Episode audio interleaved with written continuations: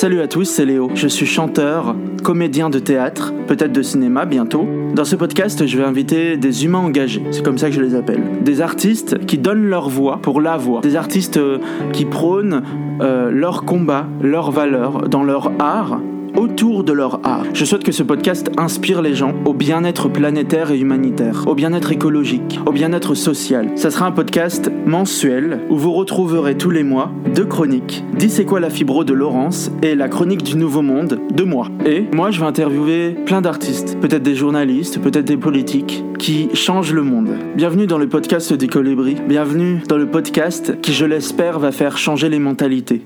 Bienvenue dans cette nouvelle ère. Et bonne écoute. Ce mois-ci, la couleur du podcast est violet. Violet car c'est la couleur préférée de mon invité. Violet parce que depuis quelques années, c'est la couleur grâce notamment à l'association Nous Toutes du féminisme. Et je sais à quel point mon invité est féministe. Elle est engagée. On pourrait croire qu'elle est engagée en politique, mais aussi en écologie. Je reçois d'abord une femme, donc du coup engagée, presque politicienne, mais pas du tout, quand elle travaillait à la FCPE dans la Vienne. Mais non, mon invitée est avant tout une artiste couturière qui transmet sa passion aux autres. Elle se dit elle-même thérapeute. Elle ne s'exprime pas qu'avec du tissu, mais avec le corps, notamment par la danse. Je l'ai invitée parce que je l'aime beaucoup et que je la connais depuis que je suis enfant. Ma mère est amie avec elle. Elle me faisait même manger des haricots verts le mercredi midi et j'en suis devenu végétarien. Et que je sais qu'elle a des choses à dire. Mon invitée de février est Isabelle YZ Sirois. Bienvenue à toi dans le podcast du Colibri. Bienvenue à tous. Salut. Salut Léo. Alors, est-ce que tu peux te présenter ? Ah, c'est cool ce que tu as dit de moi, là. Juste avant, j'aime beaucoup. Tu as retenu le violet. Le violet, ouais, ça, c'est ma couleur. C'est ma couleur depuis toujours parce que, voilà, après, j'ai découvert pourquoi c'était ma couleur. J'ai tendance toujours... On peut me voir comme quelqu'un qui a une grande gueule, tu vois, qui l'ouvre sur tout et n'importe quoi. Sauf qu'en fait, moi, ce que j'aime, c'est la paix. Et le violet, c'est la couleur de la paix. C'est la couleur de l'harmonie. Et voilà. Alors, oui. Je me définis comme costumothérapeute parce que pour moi... j'arrive à exprimer en partie ce que je peux aimer par le costume, c'est-à-dire par le vêtement, mais parce que je considère que le vêtement est toujours un costume. C'est-à-dire que le matin, quand tu t'habilles, tu vas choisir des sous-vêtements. Souvent pour commencer, hein, parce qu'il n'y a que Superman qui met son slip sur son caleçon. Mais il y a Wonder Woman aussi. Mais bon, on va commencer par ça. Et en fait, souvent, ça va imprimer en partie ta journée. Parce que tu vas choisir quelque chose qui va être confortable, ou parce que tu vas choisir quelque chose qui est un peu plus sexy, ou parce que... Et ça va être le début. Et en fait, on enfile un costume. On enfile le costume qui va un petit peu générer notre vie. Et c'est ce que j'aime dans la couture, c'est de créer le costume qui va aller pour ton activité, pour l'activité que tu vas faire. Alors évidemment, ce que je préfère, c'est créer des costumes à la limite pour la danse, pour la scène. Parce que là, c'est vraiment du costume, mais même pour la ville, je veux dire, le vêtement, c'est ce qu'on montre aux autres, hein, et c'est du coup ce qu'on a envie de montrer. Mm. Voilà ce que j'aime faire. Et quand je fais ça, ça va bien. Et voilà. Et en ce moment, c'est un petit peu difficile parce que c'est la culture, quoi. Voilà. L'oublier, la griffer, la culture, elle est tellement abîmée en ce moment, elle est tellement mise sous cloche, et j'ai une telle sensation qu'on veut la compresser, la comprimer, lui faire dire des choses, alors que la culture c'est la vie, et que la culture est forcément diverse, parce que la vie elle est diverse, voilà, c'est tout. Être artiste dans notre monde actuel, ça, en 2021, ça veut dire quoi pour toi ? Ça veut dire que ça a toujours été difficile et ça continue d'être compliqué. Mais être artiste, d'abord, je ne sais pas si je peux me définir comme artiste, je ne sais pas qui peut se définir soi-même, mis à part le fait que c'est une façon de vivre. C'est un besoin vital. Je pense qu'un artiste, il a besoin vital de s'exprimer par la forme d'art, ou une des formes d'art qu'il préfère, parce que la plupart du temps, les gens, ils ont plusieurs cordes à leur arc. Et moi, je crois que en ce moment, c'est à la fois difficile et à la fois très ouvert, parce qu'on a de plus en plus d'outils pour tout le monde et qui nous permettent de nous faire connaître, on va dire, pour être simple, mais de nous exprimer. Et il y a un moment où c'est très difficile parce que ces outils-là, quel que soit notre âge, même toi qui es très jeune, on pourrait dire t'es né dedans, t'es né avec un ordinateur, t'es né avec un... il n'empêche que ce sont quand même des nouveaux outils et que c'est difficile de les utiliser. Ils sont très, très puissants et c'est un petit peu compliqué de s'en emparer en rapport avec notre art, hein, chacun avec le nôtre. Parce que ce sont des nouveaux outils. Alors c'est compliqué. Voilà. Bon, alors, rajoutons le fait de la pandémie qui n'est qu'une expression terrible et symptomatique de l'univers ultralibéral dans lequel nous vivons depuis 50 ans. Ça arrange pas les choses pour les artistes, mais je crois que ça a toujours été difficile d'être un artiste en fait. Toujours. Donc, est-ce que ça nous change ? Profondément, je crois pas. Ça change notre façon de faire, mais momentanément, après, est-ce qu'on saura tous s'emparer de cette obligation, cette difficulté qui nous est faite, tu vois ? Je sais pas. Crois-tu qu'être artiste, c'est être sa personne, ses combats, ou il faut s'en cacher ? Tu peux pas te cacher. Il y a un moment où... c'est comme de demander à n'importe quel être vivant d'arrêter de respirer, tu vois. Tu peux pas demander à une plante d'arrêter de produire de la chlorophylle, c'est pas possible. Et donc tu peux pas cacher, tu peux te le cacher à toi-même, essayer de dire ah oui mais non, c'est que un penchant que j'ai, c'est ce que tu veux, mais il y a un moment où c'est comme tout dans la vie, il faut s'assumer soi, quoi. Et c'est pas toujours facile de découvrir qui on est, mais au fur et à mesure, tu peux pas cacher. Tu es obligé, de dire, tu es obligé de faire, et tu es contraint de faire avec. De la même façon que peut-être qu'avec 3 jambes, on courrait plus vite, mais on en a que 2, donc on fait avec. C'est pareil.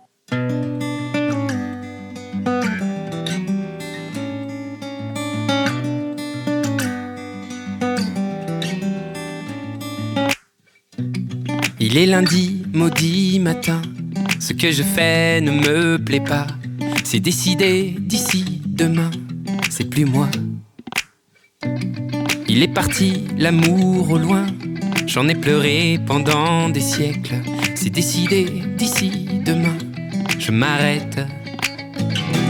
Je fais de la vie mon drapeau, je vois la vie comme un cadeau. On n'a pas le temps de se lasser, on n'a pas le temps de se tasser, on n'a pas le temps de languir.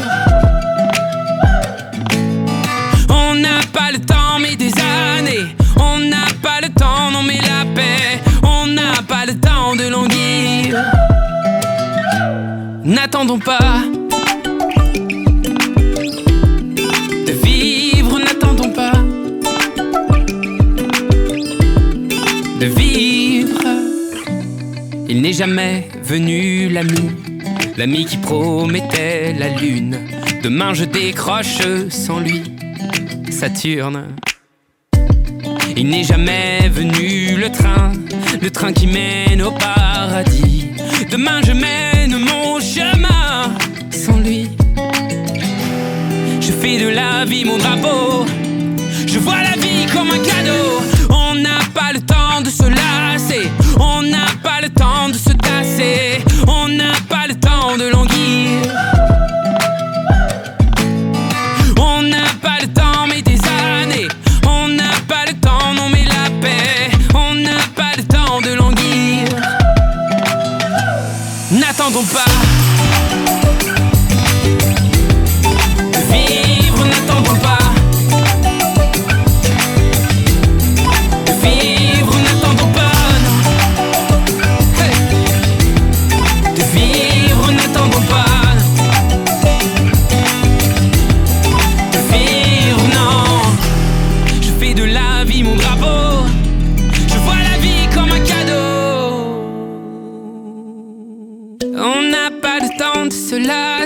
On n'a pas le temps de se tasser, on n'a pas le temps de languir.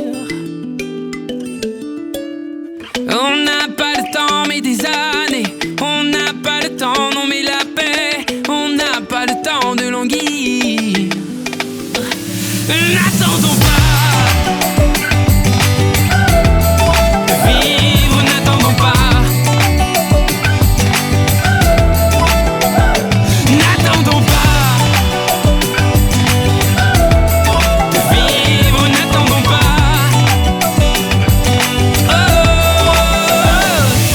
pas.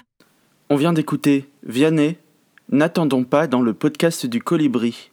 Quel est ton premier souvenir de couture? Je devais avoir 5 ou 6 ans et j'ai habillé une petite poupée à moi avec un petit morceau de tissu que que ma grand-mère m'avait laissé, etc. Et voilà, et après ça a été ça, les aiguilles qu'on m'a données. J'avais 7 ans, une première toute petite machine à coudre jouée. Après, j'en ai réclamé une autre. J'ai fait des habits pour les poupées de ma sœur, ma petite sœur. Et puis voilà, puis ça s'est enchaîné, une autre petite machine à coudre jouée. Et puis finalement, elle n'était pas assez performante. Alors j'ai squatté la machine à coudre de ma mère. Voilà, et du coup, qu'est-ce que j'ai fait ? Je suis allée piquer un drap dans l'armoire de ma mère pour me faire un blouson. Voilà, j'avais 14 ans, je me suis fait un super blouson que j'ai encore, manches sauve-souris, des poches partout, des boutons pression, le truc d'enfer. Et là, tout le monde m'a dit « Waouh, il est super ton blouson, tu l'as où ?» et tout. Je l'ai fait. Voilà. Et à l'époque, déjà, c'était... Alors, on n'était pas dans ce qu'on est en ce moment. Hein. En ce moment, ça revient à être valorisé, le do-it-yourself, voilà. Du moment que c'est un nom anglais, maintenant, ça va mieux. Mais on appelait ça du petit bricolage, des activités manuelles. Et c'était plutôt dévalorisé. Et en fait, quand j'ai eu fait ça, les autres m'ont renvoyé le fait que ça m'allait bien, que c'était bien, que ça leur plaisait. Et là, c'est devenu un truc super important pour moi, quoi. Parce que j'ai dit, enfin, je peux m'exprimer et ça n'est pas dévalorisé par les autres. En dehors de la reconnaissance, ça leur plaît ou ça leur plaît pas, ça, je m'en foutais, à la limite, c'était pour moi. Donc, mais surtout, ça n'était pas rien. Coudre n'était pas rien, alors que voilà. Alors je vais te dire, je continue de rencontrer ça parce que j'aime bien transmettre aussi, que j'anime des ateliers de couture et que je ne fais que croiser des gens qui me disent ouais ben ma mère elle cousait, ma grand-mère elle cousait, mais j'ai jamais voulu apprendre parce que il y avait une connotation hyper négative, quoi. Et c'est tant mieux. En ce moment, on vit un truc où ça redevient plus sympa, quoi. Et plus, on retrouve un petit peu du vrai et du. Voilà, quoi. Moi, je suis heureuse de ça. Est-ce que cette forme de création, ça te permet de t'exprimer ? Oui, bien sûr, ça permet de s'exprimer, ça permet énormément de s'exprimer, bien entendu. Moi, ça me permet d'exprimer ce que... C'est le média qui me permet de renvoyer au monde la beauté que le monde me donne. Tu vois, c'est un peu comme ça que je le sens. C'est-à-dire que chaque jour, j'aime bien voir du beau. On dirait pas, je vis dans un bordel, là. Mais les choses sont pas forcément rangées ou quoi, mais il y a... chaque jour, j'ai besoin de voir quelque chose de beau. Alors, j'ai la chance, hein, quand t'es à la campagne, là, tu vois, je viens de sortir et j'ai des narcisses qui vont fleurir. Rien que cette toute petite chose, là, c'est beau. C'était ce matin, le soleil qui luttait, il y avait la lune qui était encore là. Voilà, il y a des tout petits trucs. Bon, après... Après, effectivement, là, je manque un petit peu de beau, parce qu'on peut pas voyager, enfin, c'est compliqué, parce que on peut pas aller au spectacle, parce que, pour moi, le beau, j'aime bien le partager, quoi. Du coup, le beau que je reçois, que je cherche, que je cherche à avoir, à prendre chaque jour, par la couture, voilà, j'y mets tout ça. Toutes ces petites parcelles de beau que j'ai pu trouver, j'essaie de les mettre là-dedans. Et ben, c'est ma façon d'être dans un petit maillon de la chaîne de la vie, en fait, tout simplement. Chacun son rôle, chacun sa place dans la vie. Il y a des gens qui font très, très bien pousser des légumes. Élever des animaux, je suis désolée, je te choque un peu, mais ils font ça très très bien pour nous nourrir. Voilà, mais chacun sa place, quoi, tu vois. Bon, il y a des gens qui font très bien leur taf. Et moi, j'ai l'impression que quand je fais de la couture, j'y suis. D'accord. Je suis à ma place. C'est quoi ton processus de création ?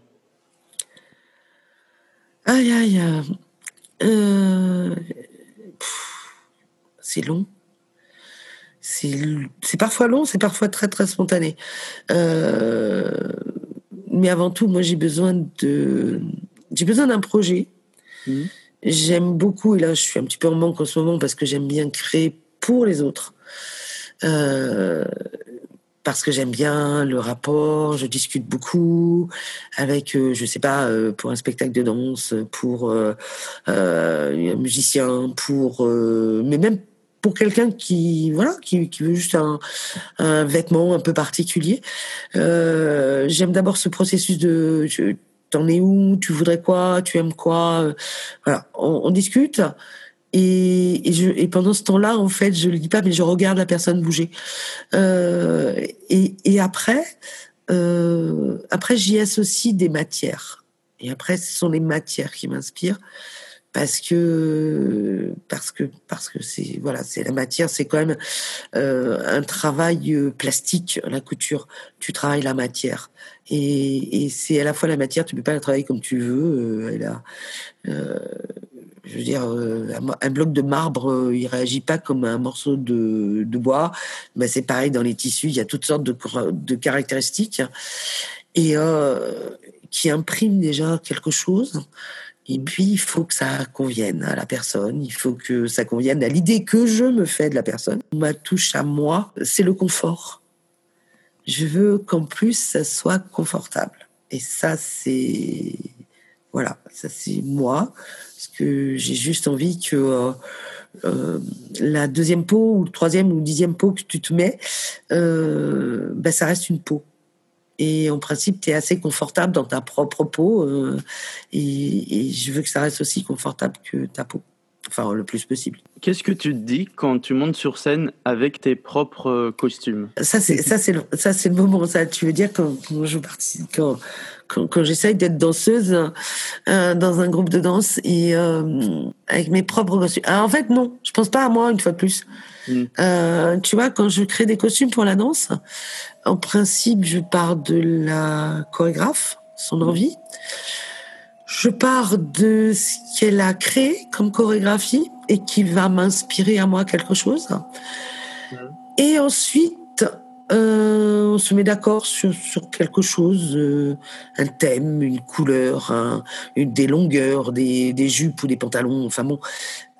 Et après, j'aime que le groupe soit en harmonie. C'est-à-dire qu'après chaque costume, j'ai pas envie de faire le même costume pour tout le monde. Enfin, c'est pas que j'ai pas envie, c'est que je veux l'adapter. La plupart du temps, alors je l'adapte en taille, etc. Mais je veux aussi que les costumes soient en harmonie les uns avec les autres et que un danseur ne soit pas... faut pas que le costume aille à un des danseurs, qui lui aille super bien, que ça le valorise et tout, et que ça dévalorise les autres. Et il faut absolument pas que dans le groupe, c'est pas possible pour moi que dans le groupe, il y ait un des danseurs qui soit dévalorisé par son costume. Donc, voilà, je vais rajouter un peu de longueur ou un petit peu raccourcir ou mettre un peu plus large ou quoi. Mais il faut qu'il y ait une harmonie dans le groupe. Et en fait, quand je suis sur scène, c'est assez compliqué parce que je suis plus dans le regard de l'harmonie créée que simplement moi. Mais ça entre aussi dans ce que j'aime faire quand je danse. J'aime pas danser pour moi. J'aime danser avec les autres. D'accord. J'aime l'harmonie qui se crée quand on est tous ensemble. Cette espèce de truc indicible où on va exprimer le désir, la vision du chorégraphe, mais chacun avec ses sensations, ses sentiments, chacun avec ses émotions, et tout ça va se combiner les uns avec les autres. Et c'est ça que j'aime. Et du coup, tu vois, pour moi, le costume, il entre aussi là-dedans, dans le groupe. Et ça ne peut devenir chouette, à minima, que s'il y a cette harmonie qui se crée entre nous et cette magie, quoi. Et cette magie d'être ensemble, et d'être ensemble aussi, même avec le public. Parce que tu peux danser 2 fois de suite ou 3 fois et le public il est pas le même et tu le ressens pas pareil et ça a rien à voir avec danser en répétition, même si c'est la même scène et les mêmes lumières, il y a pas la même chose, il y a pas la même harmonie, il y a pas la même création. Excuse-moi. Voilà comment je le ressens. C'est-à-dire que c'est pas pour moi, en fait. Comme la couture, je vais te poser la question, quel est ton premier souvenir de danse ? Ah, il est très, très mauvais. Hein ? Il est très, très mauvais, mon premier souvenir de danse. J'avais 6 ans. Et mes parents m'ont dit, veux-tu faire de la danse ? Oui, pourquoi pas, comme toutes les petites filles. Tu vois. La prof était absolument nulle. Et elle s'asseyait sur une table, elle se posait, elle disait celle qui elle avait eu avant. Elle leur disait, vous faites ça et vous montrez aux autres. Donc, j'ai fait qu'une année. Et puis après, j'ai eu 10 ans et une autre prof est arrivée. Et mes parents m'ont dit, est-ce que tu veux recommencer ? J'ai dit non. Et puis ils m'ont dit, si, tu vas essayer. C'est quelqu'un d'autre, tu vas essayer. Et au bout de la première fois, j'ai dit, j'y retourne. Oui, c'est un double souvenir, en fait. Mon premier souvenir de danse, c'est à la fois, quand j'avais 6 ans, l'horreur, c'est pas bien, c'est vraiment très chiant, on n'apprend rien, on fait que attendre, je me sens nulle et tout. Et c'est comme si j'avais un deuxième souvenir de première fois, parce que quand j'ai eu 10 ans, j'ai rencontré quelqu'un de fantastique et que voilà, dès la première fois, j'ai adoré. J'ai adoré, je me suis mise et c'était super. Et j'avais qu'une hâte, c'était d'y retourner. J'attendais la semaine qui passait avec impatience. Voilà, et puis après, j'ai fait beaucoup. Je sais pas, je faisais 4-5 fois par... quand j'étais ado, je faisais... Oui, au moins 4 jours par semaine, tu vois, j'en faisais. Et voilà, et je n'ai survécu à l'adolescence et au lycée que grâce à ça. Peux-tu nous expliquer le projet de l'ouvre-boîte à Coué ? Un très beau projet. J'en suis plus. Enfin, je sais pas. Un très beau projet au départ. Regrouper des gens, faire en sorte qu'ils aient un lieu... pour faire des ateliers, mais qu'ils puissent y rencontrer aussi d'autres gens qui seraient en télétravail, en coworking. Voilà, un lieu ouvert, un lieu où on pourrait tous se voir, partager, avec une cuisine partagée. Enfin, tu vois. Alors bon, ça a connu beaucoup de difficultés parce que le projet a mis longtemps à se monter, parce qu'il faut financer un bâtiment, etc. Moi, je l'ai porté longtemps en coprésidence. Ça m'a fatiguée énormément, donc j'ai démissionné. Mais la pandémie est arrivée par là-dessus et ce lieu qui intrinsèquement, je veux dire, c'était du partage. Et là, on nous demande de plus partager. Tu fermes la cuisine parce que tu dois pas bouffer ensemble. Tu dois pas te voir, tu dois pas trop te croiser. Ça a été fermé. Pour l'instant, c'est ça ne peut pas exister à l'heure actuelle, et surtout pas dans l'idée de départ, qui était de partager, qui était de ressourcer les gens, qui était de développer, mais le tout dans vraiment le contact humain les uns avec les autres sur des discussions. On a eu des moments super parce qu'effectivement, quand tu fais rencontrer 3 personnes qui font quelque chose, qui sont créateurs dans leur domaine, ça peut être un entrepreneur, ça peut être entrepreneur dans n'importe quel domaine. Et à partir du moment où tu es entrepreneur, dès que tu rencontres quelqu'un d'autre et qui t'explique ce qu'il est en train de faire, tout à coup, il y a un troisième projet qui se crée, quoi. C'était absolument génial. Et puis, voilà, pour l'instant, c'est stand-by. Hein, voilà. Pourquoi tu as eu cette idée-là de partager ta passion aux autres ? Qu'est-ce que ça t'apporte, toi ? J'ai pas eu l'idée. C'est un petit peu comme tu me disais, pourquoi tu couds, quoi. D'accord. C'est pareil. C'est juste le besoin de transmettre. Si, peut-être, parce que moi, j'ai beaucoup reçu dans la transmission. J'ai beaucoup reçu, tu vois. Je viens de perdre ma grand-mère à 99 ans, mais j'ai 54 ans et j'avais encore ma grand-mère, quoi. Enfin, et elles m'ont beaucoup transmis, mes grand-mères, mes grands-pères. Voilà, c'est intrinsèque. J'ai besoin de transmettre. Transmettre ce que j'ai reçu, transmettre ce que j'ai appris, transmettre ce que j'ai créé. C'est juste sur la transmission, c'est évident. Et ça peut pas se faire pour moi dans un cadre trop fermé, tu vois. Je peux pas devenir prof à l'Éducation nationale. C'est pas possible parce qu'il y a trop de contraintes. Hein. Il n'y a pas assez d'individualisation de la transmission. Et voilà, c'est pour ça que, c'était bien. Je pouvais animer des ateliers de couture. J'appelle ça des ateliers, d'abord. Parce qu'on y travaille ensemble, parce que moi, j'ai une certaine expertise technique, mais chaque participant amène quelque chose, parce que c'est le débutant qui pose une question, et je lui réponds, et celle qui est confirmée dit « Ah bah ouais, c'est pour ça qu'on fait comme ça. Ah bah tiens, je le faisais pas. » Voilà, on partage. Et une fois de plus, c'est le partage, tu vois. La transmission et le partage. Qu'est-ce que tu veux écouter avec nous dans le podcast du Colibri ? Qu'est-ce que je vais écouter ? Ça, c'est compliqué, ce que tu me demandes, parce que moi, la musique... J'ai un rapport difficile avec la musique. En fait, j'aime les chansons pour leur texte, tu vois. Et j'aime les chansons parce qu'elles disent quelque chose. Elles disent quelque chose, je sais pas. Elles sont militantes, elles sont voilà. Je veux comprendre ce qu'elles me disent, les chansons.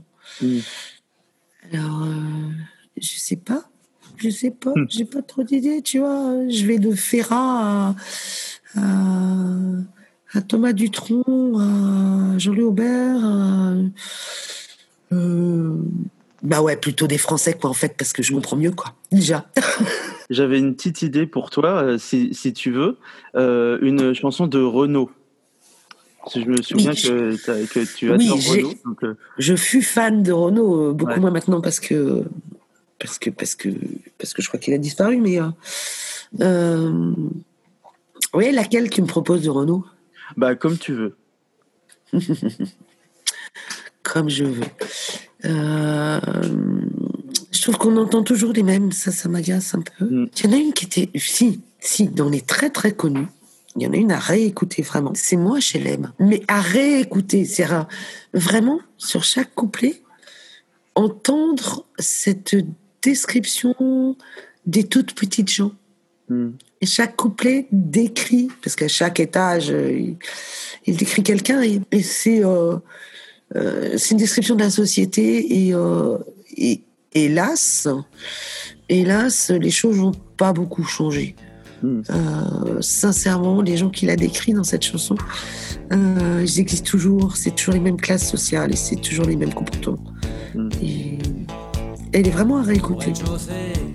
Dans mon HLM, y a une espèce de barbouze qui surveille les entrées, qui tire sur tout ce qui bouge, surtout si c'est bronzé. Passe ses nuits dans les caves avec son beretta, traque les mômes qui chouravent, l'opinard aux bourgeois. Il se recrée l'Indochine dans sa petite vie de peine-cul. Sa femme sort pas de la cuisine, sinon il cogne dessus. Il est tellement givré que même dans la Légion, on finit par le jeter. C'est vous dire s'il est con, putain ce qu'il est blême. Mon HLM et la môme du 8e, le HLM. Au premier, dans mon HLM, y'a le jeune cat dynamique, costard en alpaga, celui qui a payé 20 briques, 102 pièces plus le chia. Il en a chié 20 ans pour en arriver là.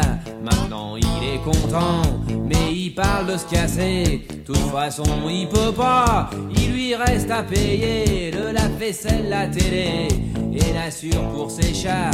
Parce que naturellement, ce bon contribuable centriste, il aime pas les enfants. C'est vous dire s'il est triste, putain ce qu'il est blême. Mon HLM et la môme du 8e, le HLM. Au 2e, dans mon HLM, y a une bande d'allumés qui vivent à 6 ou 8 dans 60 mètres carrés. Y a tout le temps de la musique, des anciens de 68. Y en a un qui est chômeur, y en a un qui est instite. Y en a une, c'est ma sœur, ils vivent comme ça relax. Y a des matelas par terre, les voisins sont furax. Ils font un boucan d'enfer, ils payent jamais leur loyer. Quand les huissiers déboulent, ils écrivent à Libé. C'est vous dire s'ils sont cool, putain ce qu'il est blême. Mon HLM et la môme du 8e, le HLM. Au 3e, dans mon HLM, y a l'espèce de connasse, celle qui bosse dans la pub, l'hiver à Avoriaz, le mois de juillet au club. Comme toutes les décolorées, elle a sa Mini Cooper, elle allume tout le quartier quand elle sort son cocker. Aux manifs de gonzesse, elle est au premier rang, mais elle veut pas d'enfant, parce que ça fait vieillir, ça ramollit les fesses, et puis ça fout des rides. Elle l'a lu dans l'Express, c'est vous dire si elle lit, putain ce qu'il est blême.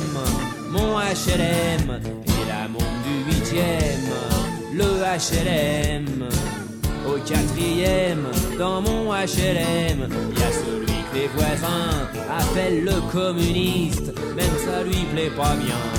Il dit qu'il est trotskiste, j'ai jamais bien pigé la différence profonde. Il pourrait m'expliquer, mais ça prendrait des plombes. Depuis sa pétition, il y a 3 ans pour le Chili, tout l'immeuble soupçonne à chaque nouveau graffiti. N'empêche que mort au con, dans la cage d'escalier, c'est moi qui l'ai marqué. C'est pour dire si j'ai raison, putain ce qu'il est blême.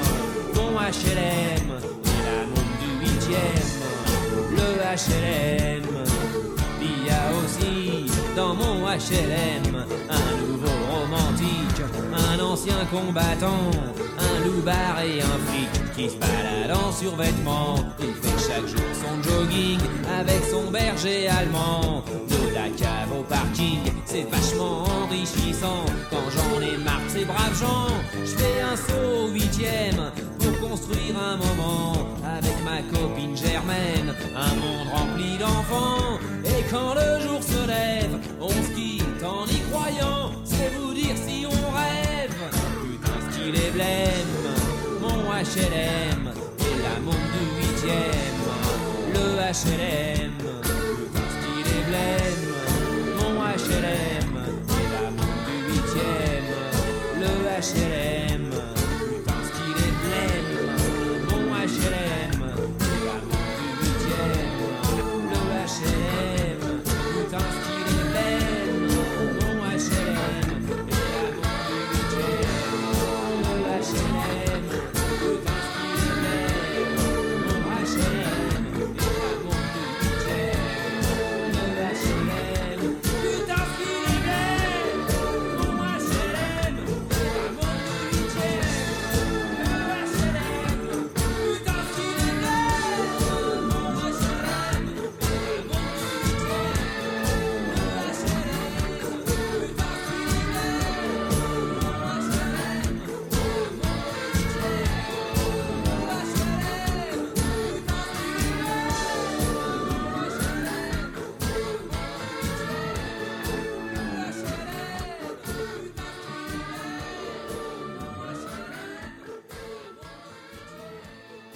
On vient d'écouter « Dans mon HLM », Renaud, dans le podcast du Colibri.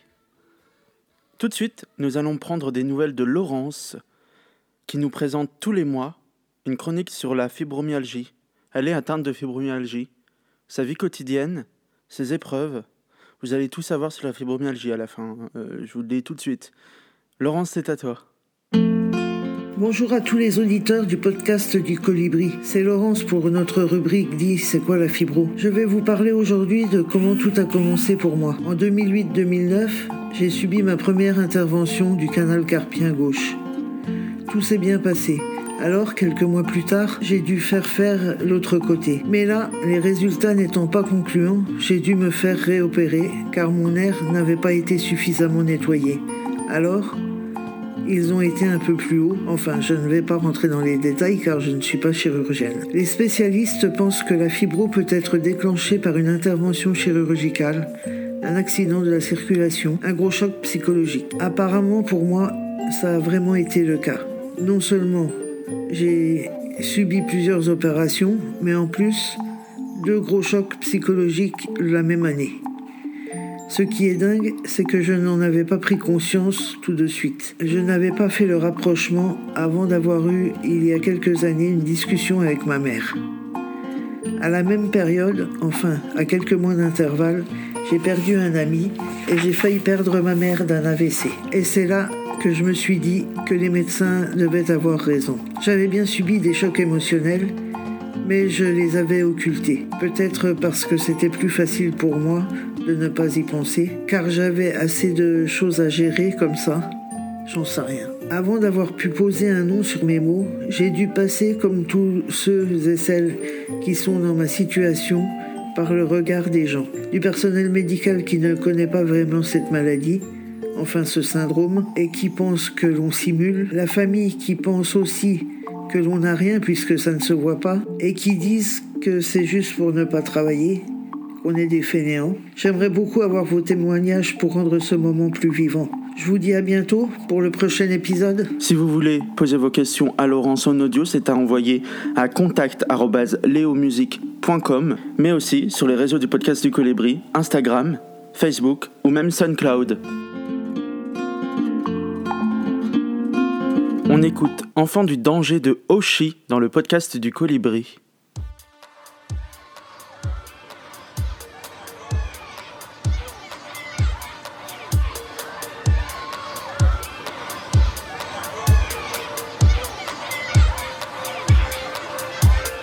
On joue à cache-cache avec notre avenir. On danse sous les flashs pour oublier le pire. Jeunesse trop trash qui ne veut pas grandir. On s'attache, on se lâche, nous on préfère détruire. On est devenus des monstres, on voulait juste être grand. En course contre la montre, juste pour tuer le temps. Qui peut montrer l'exemple, à part nos parents. Depuis la naissance, on nous dit plus de faire semblant. Alors on cherche un sens, quitte à faire demi-tour. On vient coûter l'essence pour avancer d'un tour. Dans notre indécence, il nous reste l'amour et notre adolescence qui durera toujours. On est des enfants du danger. Coup de soleil en décembre, notre terre une soirée. En bordel comme notre chambre, enfant du danger. La terre veut un scaphandre qui pourra la venger. Quand on sera ensemble, enfant du danger. Franchement dérangé. Enfant du danger. Franchement dérangé. Il nous faudra des masques, mais pas pour se déguiser. Ça restera sur notre face.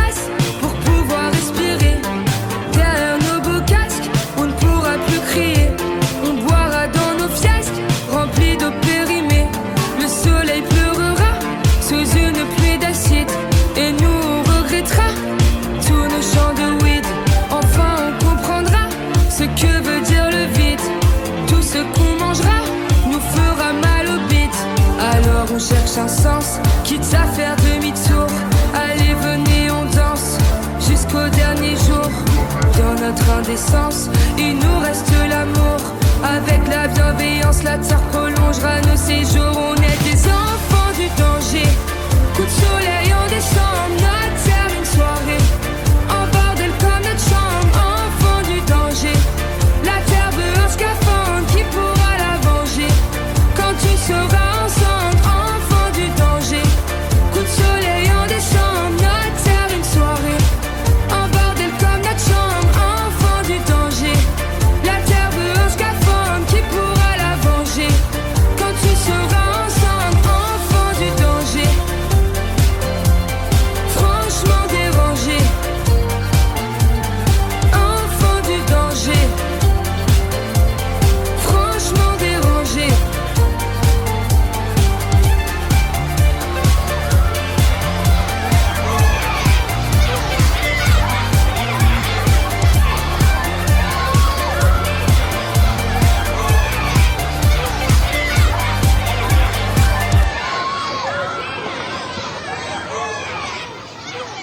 Qu'est-ce qui te rend en colère en ce moment ?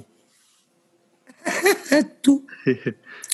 Non, ce qui me rend en colère en ce moment, mais c'est tout le temps pareil, hein, c'est l'incohérence. Mm. C'est l'incohérence et le mépris. Et ça, c'est vraiment deux choses que je supporte pas. Quand les gens ne sont pas cohérents dans ce qu'ils font.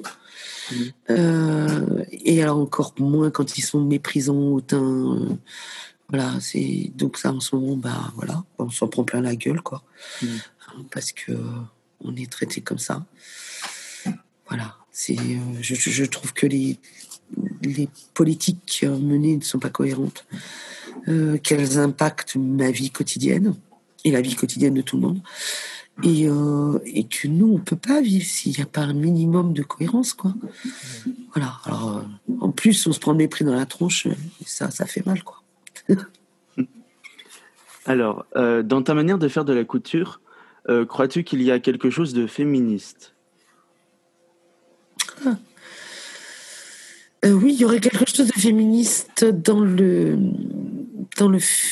féminisme, dans ce qu'il a de meilleur. Mmh.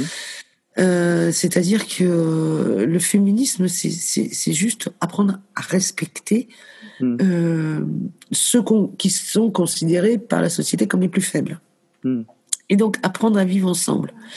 Et j'espère qu'il y a ça dans ma couture. Ce côté égalitaire, si tu vas par là, tu vois, le côté j'adore mettre de la couleur aux hommes parce que là je trouve que non, c'est pas possible quoi. Je veux dire, pourquoi la couleur elle serait qu'aux femmes, c'est pas normal, tu vois, c'est assez féministe. Et ouais, essayer de mettre un peu de gaieté à tout le monde, enfin oui, c'est le côté égalitaire. La couleur du doré, du machin, ça va aussi bien aux hommes et les choses beaucoup plus carrées, dures, qui peuvent être considérées comme masculines, elles vont aussi bien aux femmes. Donc, Pour moi, c'est ça, c'est le côté égalitaire. D'accord. Est-ce qu'il y a quelque chose d'écologique ? Oui, j'aimerais. Oui, enfin, oui, j'essaie de tendre au maximum vers ça. C'est-à-dire, alors, il y a deux raisons à ça. La première, c'est que les gens qui m'achètent un vêtement à moi, ils vont pouvoir le porter. Enfin, je vais faire en sorte qu'il soit relativement solide, hein, et qu'il tienne le coup. Et donc là, ça veut dire qu'on réduit l'impact écologique, parce que si on a un vêtement au lieu de 5, voilà, ça fait moins de déchets, ça fait etc. J'aime bien aussi essayer de travailler de la récup.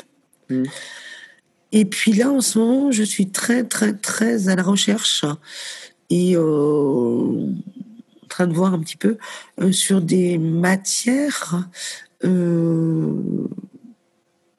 naturelles et plus proches. Je m'explique, le lin, le chanvre, la laine, la soie ont tout le temps été produites en France. Ça existait. On a eu des filatures, on a eu des usines qui faisaient du tissage, et des très belles choses parce que les soirées de Lyon et les échanges avec Damas pour créer ce qu'on appelle les tissus damassés, c'est voilà, tout ce qu'on avait su créer, on l'a abandonné parce que c'était pas, soi-disant, pas assez rentable, je sais pas quoi. Et il y a des gens là qui recommencent à faire des vrais tissus avec des, tu vois, ne serait-ce que le lin et le chanvre, qui sont en plus des plantes qui soignent le sol, qui ne demandent pas de saloperie pour pousser, qui poussent toutes seules. Et c'est pas comme le coton qui va demander beaucoup de pesticides. C'est vraiment des matières naturelles. La laine, c'est la laine des moutons. Et on sait très bien que les moutons, ils vivent dans des endroits pas possibles. Les moutons, il leur faut pas beaucoup. Ils sont vraiment sympas.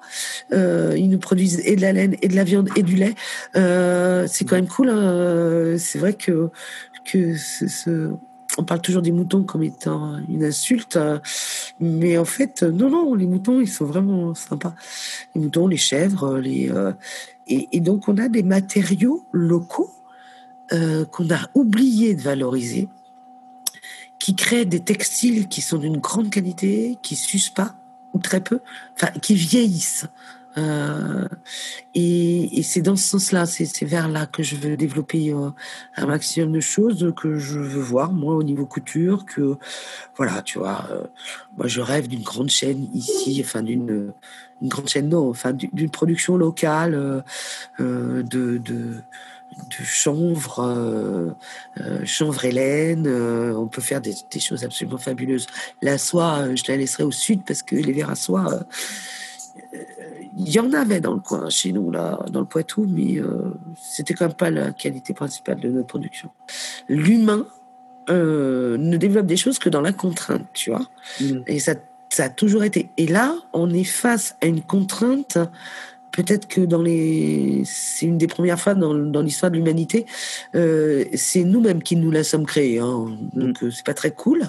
Intellectuellement, pour ça, c'est pas cool. Mais par contre, moi, j'ai une grande confiance dans l'humanité qui est capable d'utiliser la contrainte pour en faire quelque chose de beau et de bien. Et il n'y a pas de raison qu'on ne s'en sorte pas, l'humanité, quoi, tu vois. Bon, après, individuellement, c'est différent, mais puis j'espère qu'on aura tous pris une petite conscience, là, quand même, un petit peu. Maintenant, place à la chronique du Nouveau Monde, les initiatives de demain. Rebonjour, vous allez savoir maintenant de quoi allons nous parler aujourd'hui dans la chronique du Nouveau Monde. Le nouveau film Animal de Cyril Dion a besoin de vous pour le financer. Camille Etienne, la nouvelle activiste écolo qui veut faire le deuil du vieux monde. Et les artistes qui montent au front contre le racisme. Qui est Camille Etienne ? Camille Etienne, c'est une activiste écolo qui parle avec tout le monde. C'est-à-dire, elle peut parler avec l'extrême droite comme l'extrême gauche. Elle monte au front. Elle veut, je cite, « foutre le bordel ». Et elle le fait. Il y a quelques jours, la ministre Barbara Pompili a présenté la demi-loi pour le climat. Mais je dis bien demi, car les idées de la Convention citoyenne, elles ne sont pas respectées totalement. Et donc, Camille Etienne va au front. Elle est allée, il y a quelques jours, manifester devant l'Élysée pour prendre des photos pour montrer aux gens que les activistes sont toujours là. Le nouveau film Animal de Cyril Dion, on vous explique tout. Il y a une semaine, Cyril Dion a lancé le Kiss Kiss Bank Bank d'Animal, son nouveau film documentaire. Un peu à l'image de Demain, c'est un nouveau voyage à travers le monde, un nouveau voyage écologique. Mais celui-ci ne parcourt pas beaucoup d'idées écologiques et beaucoup d'idées pour changer le monde, mais deux gamins qui vont à la rencontre de gens pour leur expliquer qu'est-ce qu'eux ils font pour changer le monde. À l'image de Greta Thunberg par exemple, c'est un film sur la 6e extinction de masse, notre extinction. L'extinction des animaux. Plus de 48% des animaux terrestres ont disparu. Et donc Cyril Dion a besoin de vous pour financer, pour produire son film. Vous pouvez donner entre 10 et 1 500 euros, 5 000 euros, je crois bien.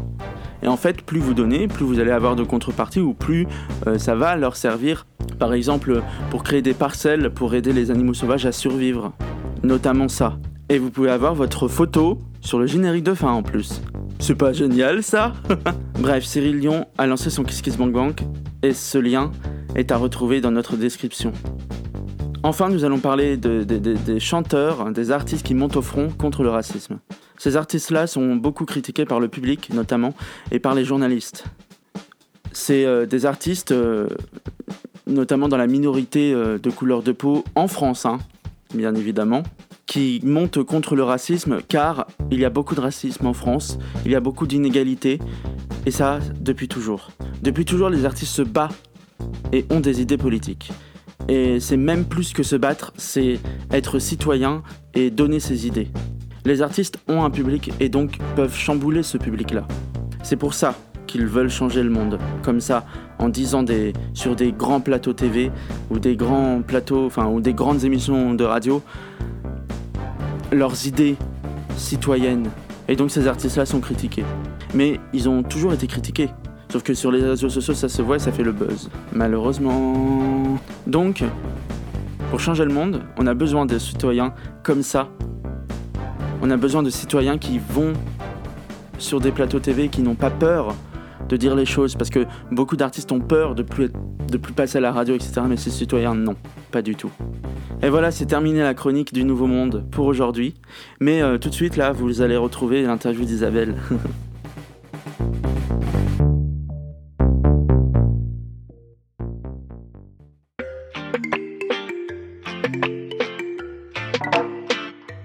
Je domine à l'aise, j'écrase et j'oppresse, si loin de savoir tout ce que j'incarne.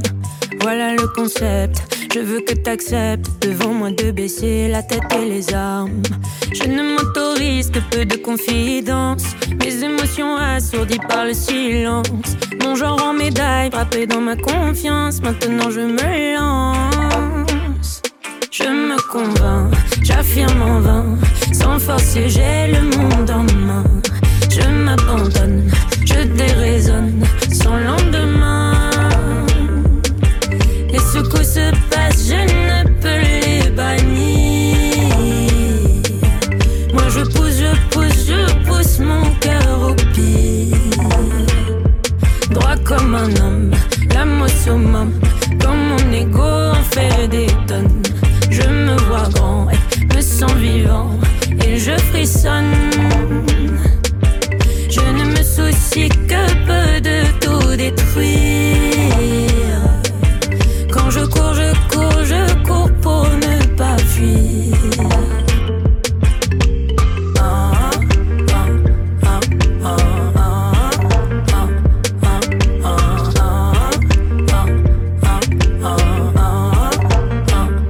Je maudis les prières, j'éduque que mes frères, leur apprenant à ravaler les larmes.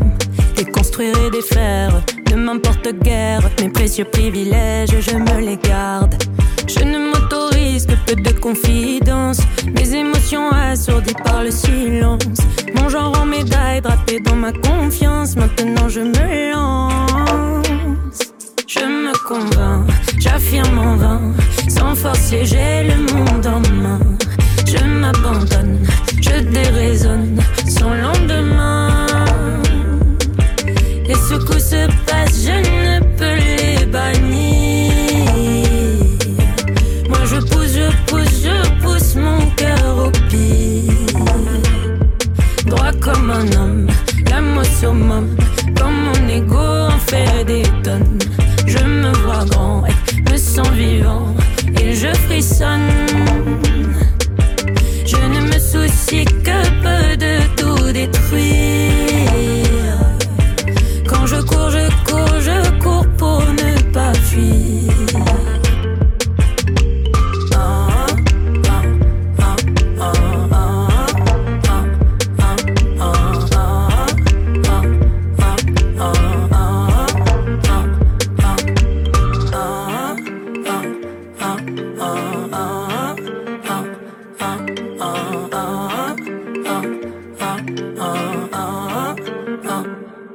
On vient d'écouter Le Monde en Main, extrait du nouvel album de Camélia Jordana. Qu'est-ce que le confinement, le premier, t'a appris sur toi et sur ta manière dont tu voyais le monde ?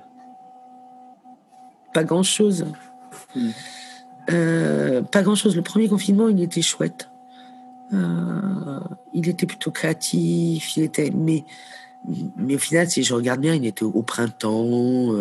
Donc, dans le moment où moi, c'est pareil, je me remets à vivre après l'hiver. Voilà, non, il était chouette, il était avec de la solidarité. Moi, il me convenait bien, tu vois. Il m'a pas beaucoup appris de choses. Non, je le trouvais vachement bien. Il y a plein de gens qui, du coup, prenaient le temps de se poser, de réfléchir, ce que j'ai tendance à beaucoup reprocher aux gens, parce que, mais c'est juste parce que la vie, elle est comme ça, quoi. C'est rare qu'on ait le temps de se poser et de réfléchir. Moi, je l'ai, j'ai cette chance-là, parce que quand tu cours, il y a une partie de l'esprit qui peut partir et de réfléchir, mais... Non, le premier, finalement, il était chouette. À la fin du confinement, je me suis dit, bon, allez, une fois par an, ça serait chouette. Une pause comme ça, là. Une pause où tout le monde se pose, tout le monde réfléchit, tout le monde prend le temps, parce que le temps avait été aboli. Et c'était assez chouette, en fait, le premier confinement. Crois-tu que si tu étais un homme, tu en serais là aujourd'hui ?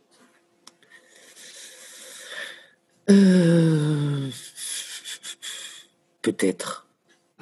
Finalement, peut-être. Parce que ce que je suis devenue, oui, ok, il y avait la contrainte d'être une femme, machin. Mais en fait, moi, dans ma tête, ça n'a jamais été un problème. Moi, depuis toute petite, je sais qu'il y a des choses que les autres pensent pas possible pour une femme, que la société dit pas possible. Et depuis toute petite, je me suis dit, mais de toute façon, ça n'a rien à foutre. Tu fais, tu essayes de faire. Alors, ok, c'est une contrainte supplémentaire. Mais bon, ouais, je suis femme. Ça pourrait être pire, hein, tu vois. Je pourrais être femme, petite, noire et juive, comme disait Coluche. Donc, je crois que chacun fait avec ses contraintes. Donc, non, si j'avais été un homme, je me serais peut-être même fait embarquer dans des trucs dans lesquels je ne me suis pas fait embarquer, tu vois. Parce que comme je n'étais pas un homme, je n'ai pas été recrutée. Mais en fait, c'était pas forcément les bonnes voies. Je pense à la politique, entre autres. As-tu des figures féministes qui t'inspirent ? Ouais, j'en avais une... Hélas, qui nous a quittés, Gisèle Halimi.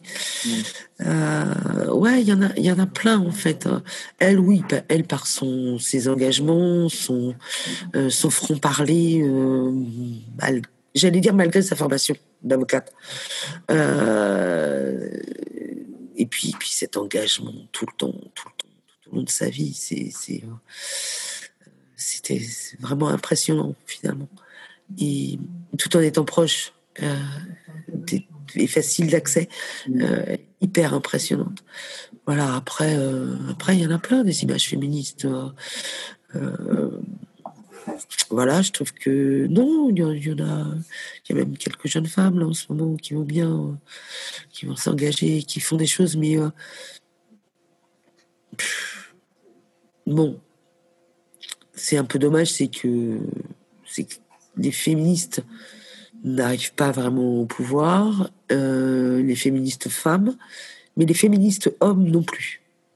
Et ça m'agace par contre. Malgré leur statut de mâles dans cette société, et même des mâles alpha, là, ils sont et blancs et tout, ils n'y arrivent pas, quoi. Ils n'y arrivent pas. Faire une société plus égalitaire, mais à mon avis, elle va venir d'elle-même, cette société égalitaire, parce que tout va se casser la gueule, donc il y a bien un moment quand tout le monde est par terre, si tu veux.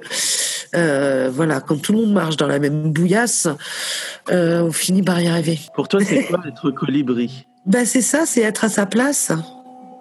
C'est chacun fait son petit truc, tu vois, en conscience. Chacun essaie de faire son petit morceau. À son rythme. Tu peux être conscient de plein de choses, tu vois, je suis en train de penser à un truc très très bête. Hein. J'ai des convictions écolo depuis, je sais pas, toujours. Non mais au moins 30 ans, ça c'est sûr. Et, mais même avant. Mais en fait, il y a des choses que tu sais, et puis que tu mets pas en place. Et tu vois, je pense à un truc très très bête. Premier confinement, j'ai supprimé mes boîtes en plastique. Voilà, je suis revenue au verre. Et, en fait, c'est génial en plus. Des vieux bocaux et tout. Mais et j'ai travaillé à cette toute petite chose qui essaie de bannir le plus le plastique.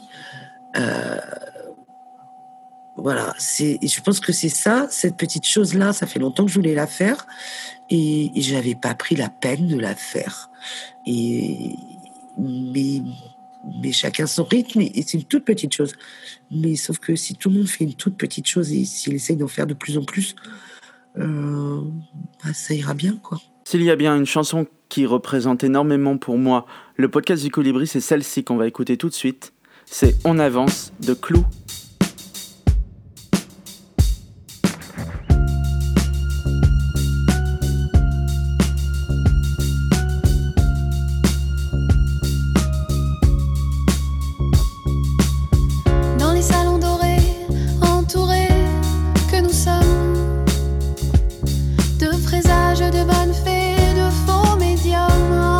Dans la foule, dans les bureaux, des gens nous arrachent la peau.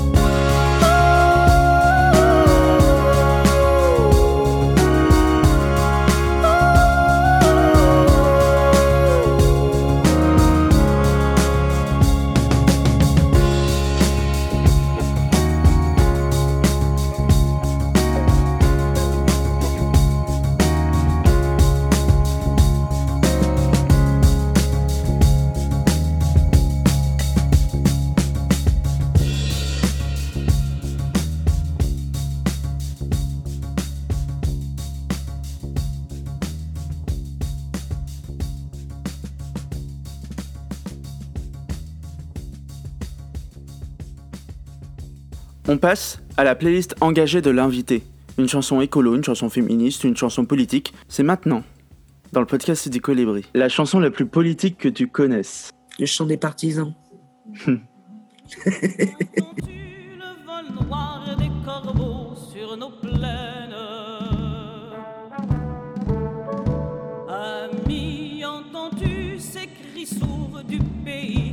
On enchaîne.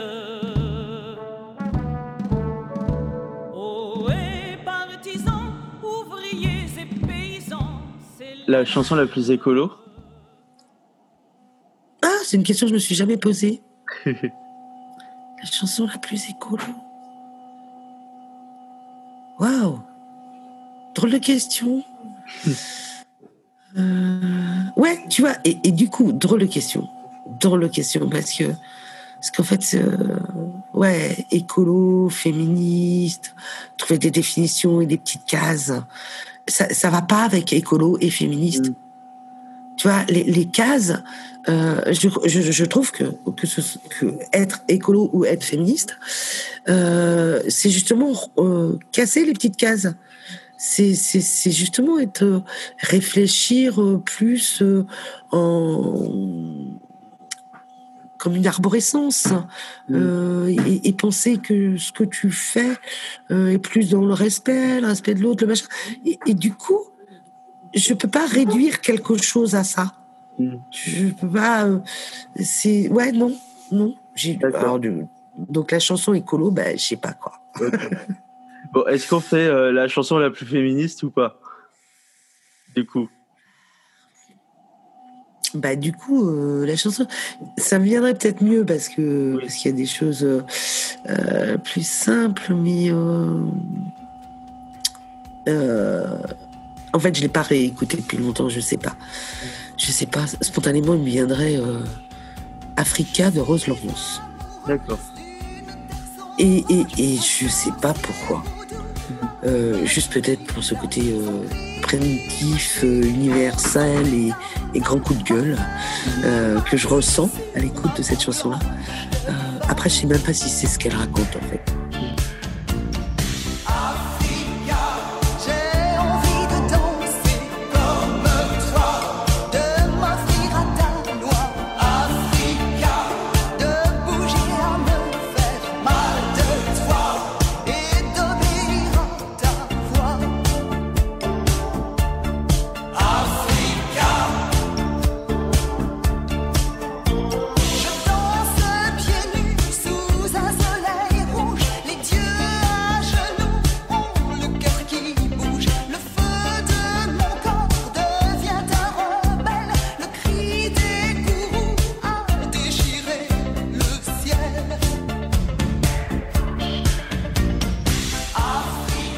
Quelle chanson te fait bouger le plus pour le monde ?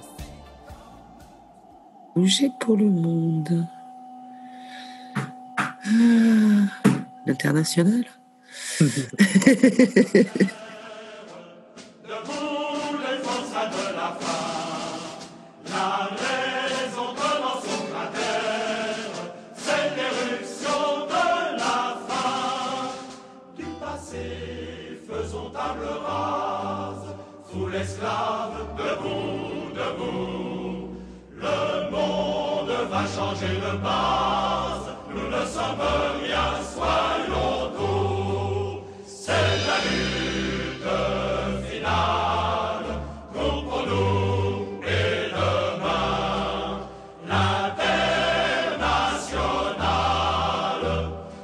La chanson qui te rend le plus triste sur l'état de notre monde. Ah ça j'écoute pas. T'écoutes pas. Non, j'aime pas les choses qui me rendent triste. En art en général. Hein. Ouais. C'est assez terrible. Si l'émotion qui ressort d'une œuvre d'art, c'est uniquement la tristesse, j'évite.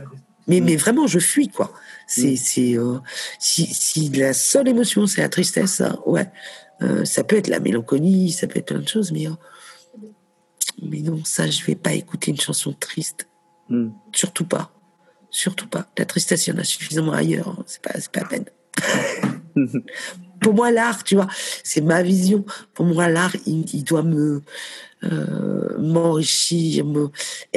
Je sais que la tristesse est une émotion primaire dont on tient compte, mais j'ai pas envie du tout qu'on en rajoute là-dedans, tu vois. Moi, j'aime que quand je peux pas enlever de la tristesse, je préfère rajouter de la joie.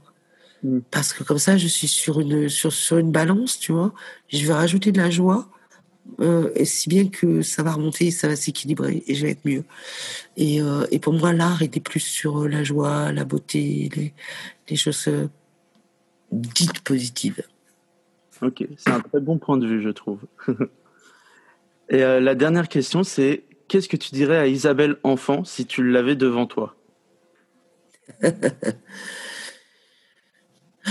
Je lui dirais arrête de te prendre la tête, arrête de vouloir être bon élève, arrête de crois en tes rêves, crois en toi, crois en tes rêves et ne t'arrête pas au regard des autres, ne t'arrête pas au regard méchant.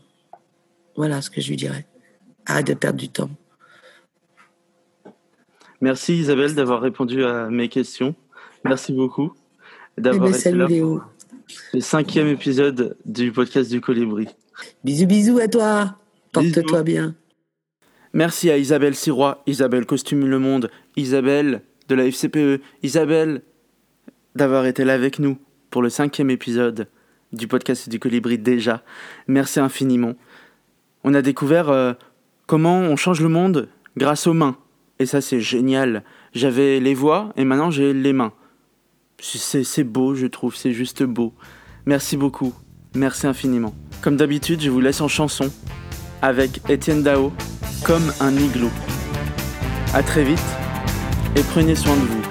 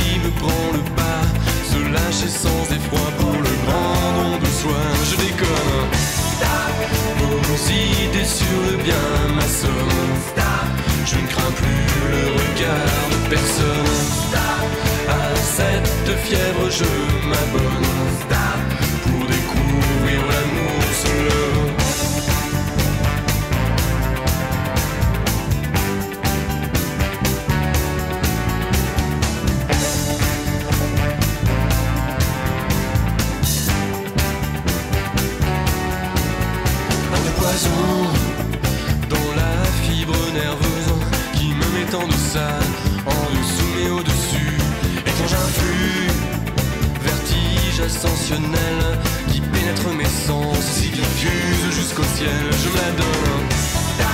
Pour cela je ne crains plus personne, et je n'attendrai plus qu'on me sonne. C'est dans ton sourire que je soupçonne, c'est en toi que l'amour se lève.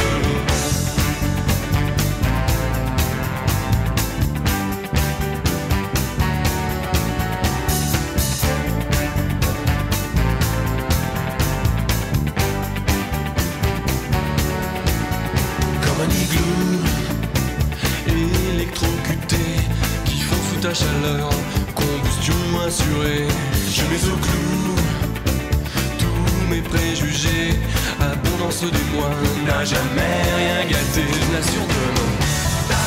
Et je n'attends plus qu'on me sonne, je ne crains plus le regard de personne. C'est tout ton être qui m'étonne, c'est en toi que l'amour se lève. Et je n'attends plus qu'on me sonne, je ne crains plus le regard de personne. C'est tout ton être qui m'étonne, c'est en toi.